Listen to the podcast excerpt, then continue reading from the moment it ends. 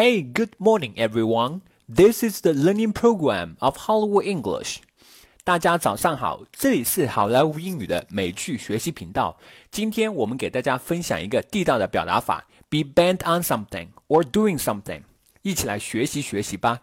Be bent on something or doing something. 它英文解释是 to be determined to do or have something. Dead set for something.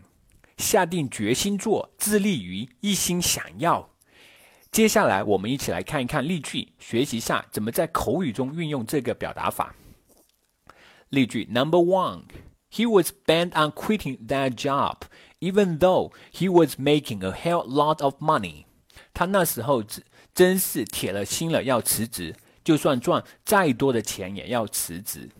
Number two, I am nearing 30 this year.I'm so bent on getting married as soon as possible. 我今年都要30岁了，我一心想要尽快结婚。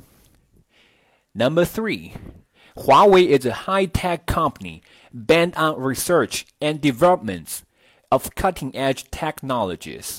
华为是一家致力于尖端技术研发的高科技公司。Number four, Paul Ryan and his other fellows in Congress.Seems bent on stopping Obama's federal budget bill from passing. Paul Ryan 和他在 Congress 的其他同仁貌似一心想要阻止奥巴马的联邦预算法案的通过。Number five, this has led to the charges by hawkish American Republicans, as well as many Israelis, that Mr. Obama is bent on betraying Israel. 这就导致了鹰派的共和党人和很多以色列人对奥巴马先生的控诉，控告他铁了心想要背弃与以色列的盟约。Number six, one of my friends, though with the makings of a merchant, was bent on being a painter. 我的一个朋友非常有经商的天赋，但他却一心想要成为画家。That's all for today, everybody.Keep up your learning momentum.